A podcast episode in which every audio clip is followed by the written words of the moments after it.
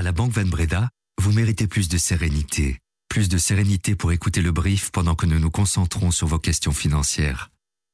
Banque Van Breda. Bonjour, nous sommes le mardi 12 décembre et voici notre regard sur l'actualité, l'essentiel pour celles et ceux qui ont l'esprit d'entreprendre. Le brief de l'écho.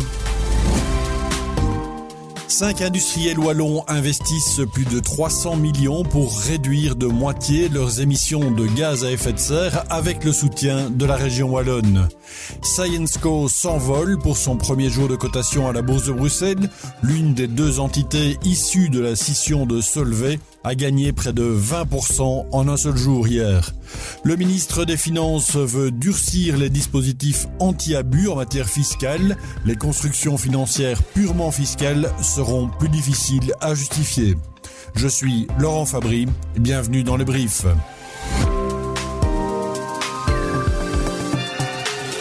Le brief, cette info, dès 7 heures. 346 millions d'euros pour réduire de moitié les émissions de gaz à effet de serre. C'est le montant investi par cinq des plus importants industriels de Wallonie. François-Xavier Lefebvre, vous êtes journaliste à l'écho. Votre terrain de jeu favori, c'est la Wallonie. Et vous détaillez ce matin les chantiers gigantesques que ces industriels wallons sont en train de lancer dans le Hainaut particulièrement. C'est des cimentiers comme CBR, Holcim, il y a aussi des, des, des comme euh, Aperam et Industil. Ces cinq-là vont investir 340 millions ces prochaines années. Et encore, c'est la fourchette basse des, des estimations. Et c'est pas n'importe qui, parce que déjà, c'est beaucoup d'emplois. Ça représente plus de 2000 emplois en Wallonie, ces cinq industriels. Et ce sont aussi les, les, les plus importants, ou ils font partie des plus importants émetteurs de gaz à effet de serre. Et, donc, ils viennent de recevoir un, soutien financier de, la région wallonne et de l'Europe, plus ou moins 170 millions d'argent public, pour les encourager, mais c'est aussi pour, pour assurer l'ancrage euh, économique de ces entreprises euh, en Wallonie. Et les projets qui sont évoqués, c'est bon, il y a, des éoliennes, il y a aussi euh, l'amélioration des process dans les fours euh, électriques chez Industil, par exemple. Holcim euh, va construire une toute nouvelle usine en Europe de l'Ouest, elle sera basée à, Mons. Et pour aussi s'appuyer sur une nouvelle carrière euh, dans le Tournésie, il y a de quoi faire pour les, les, dix prochaines années. L'occasion pour moi de vous rappeler au passage le prix euh, Changemakers lancé par l'ECO et de Tate. Euh, ce concours récompensera une entreprise qui opère la transition environnementale la plus exemplaire. Vous avez jusqu'au 16 janvier pour vous inscrire. Et tant que l'on parle de gaz à effet de serre, le coup de marteau final va bientôt tomber sur la COP28 et à Dubaï, la grande question qui pèse encore sur toutes les discussions et qui divise encore très fort, c'est pouvons-nous mettre fin aux énergies fossiles? Lundi soir, le président de la COP28 a proposé un nouveau texte de compromis, mais où il n'est nullement fait mention de l'élimination progressive des énergies fossiles à l'échelle mondiale. Or, c'était ce que demandaient de nombreux pays, dont l'Union européenne, mais cette évocation a été rejetée par les pays producteurs de combustibles fossiles. Un nouveau texte, fruit des échanges de cette nuit, au 13e jour du sommet, est espéré dans la journée de mardi aujourd'hui. C'était donc le grand jour à la bourse de Bruxelles hier, celui de la première cotation de Solvay et de ScienceCo séparément. La division de Solvay en deux entités distinctes est désormais une réalité, aussi sur les marchés boursiers, l'une consacrée à la chimie de base et aux activités historiques du groupe, l'autre centrée sur la chimie de spécialité à plus forte croissance. Deux actions avec des profils donc assez différents. Wim Host, vous êtes analyste chez KBC Securities. Bonjour Wim. Bonjour. Euh, ScienceCo a démarré à la Bourse de Bruxelles sur les chapeaux de roue. Euh, le nouveau titre a gagné près de 19% pour atteindre 98,93 euros. Pour vous, l'arrivée de ScienceCo, c'est carrément en fait la naissance d'une nouvelle étoile. Oui, euh, parce que ben, ScienceCo est un leader mondial dans la plupart de ses activités, surtout les activités de, de composite et de polymères de spécialité sont absolument ben, des étoiles brillantes pour, pour nous on voit une croissance euh, solide pour euh, la plupart des activités de, de, Science Co et donc surtout les activités de composite et de specialty polymères sont absolument des activités qui devraient croître euh, aux alentours de 5% de façon structurelle dans les années à venir. On a une augmentation de, de, de quasiment 20%, enfin 19%.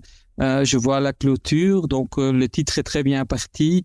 Euh, pour nous, on voit toujours euh, une potentiel d'augmentation. On a un objectif de cours euh, mis à, 115 euros, donc on, voit encore plus de potentiel que que le départ assez rapide que, que le titre a pris ce matin.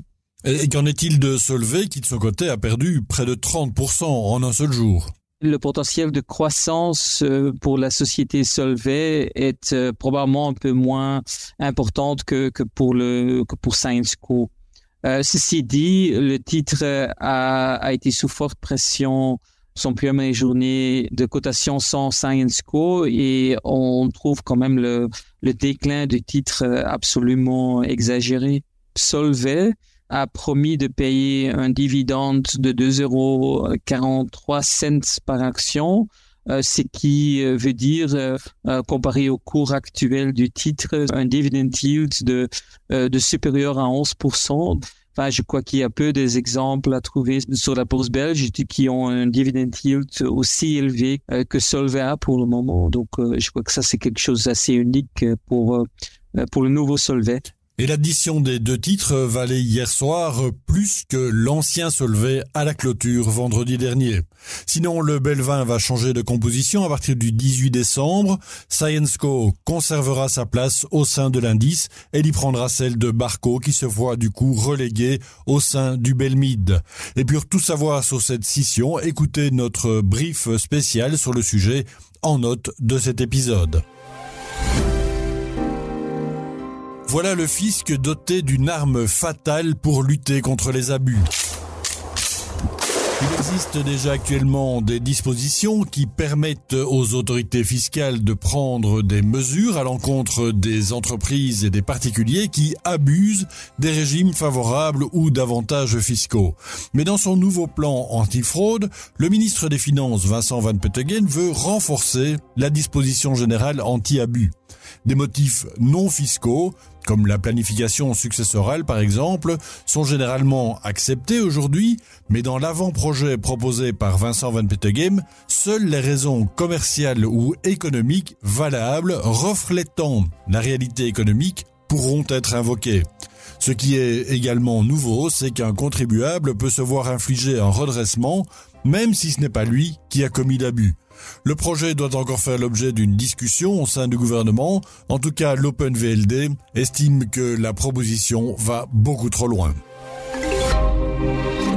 près de 2 milliards d'euros. Il ne s'agit pas d'un investissement cette fois, mais des retombées économiques que l'industrie aéronautique et technologique belge devrait engranger en 20 ans.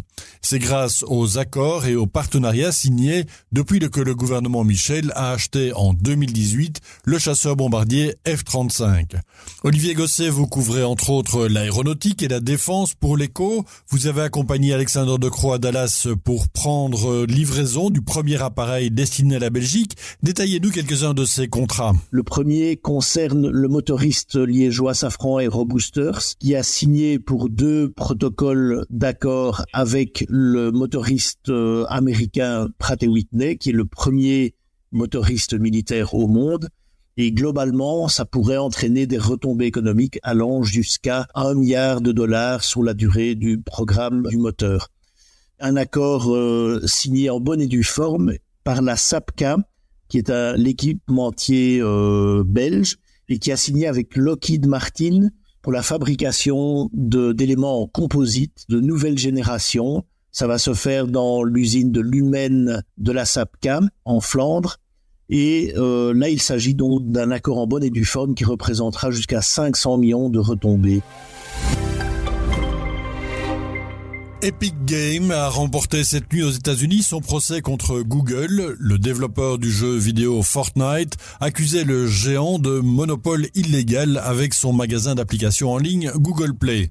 Cette décision pourrait bouleverser l'économie des App Store dans son ensemble.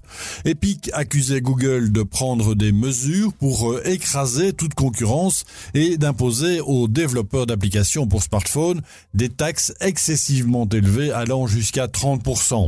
Il s'agit d'un revers assez cuisant pour Google qui opère comme Apple, l'un des plus importants App Store mondiaux. Il pourrait laisser aux développeurs davantage de contrôle sur leur application et les recettes qu'ils génèrent. Epic avait déposé en 2020 une plainte antitrust similaire contre Apple, auquel un juge a en grande partie donné raison en septembre 2021. Google a déjà interjeté Apple.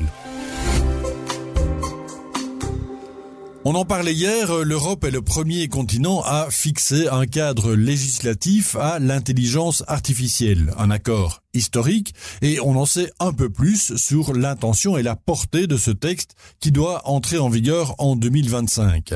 Maxime Samin, bonjour. Bonjour Laurent. Vous êtes un journaliste spécialiste de l'intelligence artificielle, vous signez l'édito de ce matin.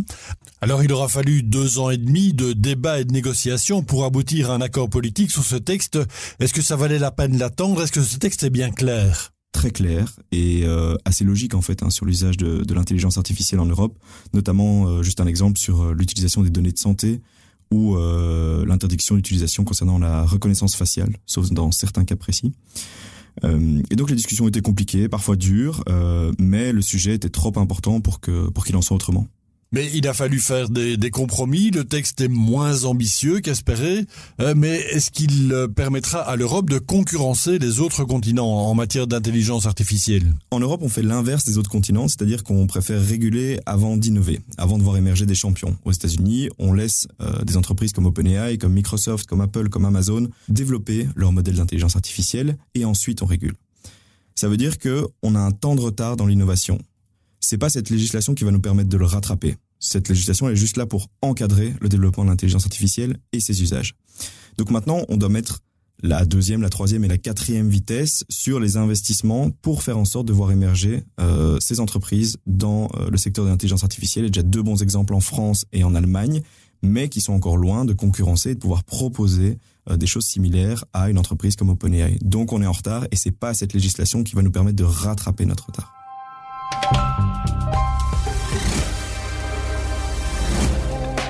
Et s'il y a encore des choses qui vous échappent en matière d'intelligence artificielle, n'hésitez pas à écouter notre série de podcasts en clair qui est consacrée. Sunchim Courrier a préparé cet épisode. Passez une bonne journée et puis attention aux manifestations à l'appel de la Confédération européenne des syndicats aujourd'hui à Bruxelles. Des embarras de circulation sont à prévoir. À demain!